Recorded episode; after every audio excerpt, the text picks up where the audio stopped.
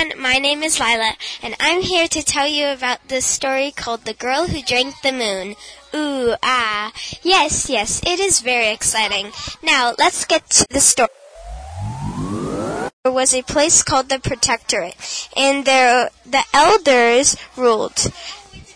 The top elder's name is Gherland. Every year in the Protectorate, there is a holiday called the Day of Sacrifice. Bats flying. It isn't really a happy holiday, at least for the people in the Protectorate.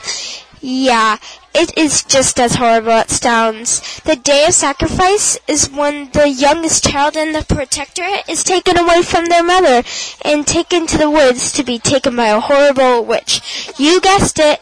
This is how the elders surround the protectorate with sorrow. It's not a really nice thing to do. To keep from people breaking the rules. The elders surround, this is how the elders surround the protectorate with sorrow to keep people from breaking the rules. It's not a really nice thing to do, but that's what they think will work. Evil laugh. That was just explaining how the story starts. One time on the day of sacrifice, there was a woman with long black hair that had the youngest child in the, the protectorate. But instead of just giving up the child like people always do, she climbed to the top of the rafters of her house and held her child, screaming and howling, howling and screaming. I don't blame her at all. It's a very horrible thing to take a child away from its mother.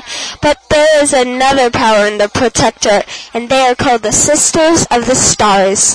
They can do pretty much anything. Wow. They climbed up and took the baby from the mother and locked the mother up saying she was mad. Now, I don't want to spoil the story for you, so I'm gonna stop right there. Book closing.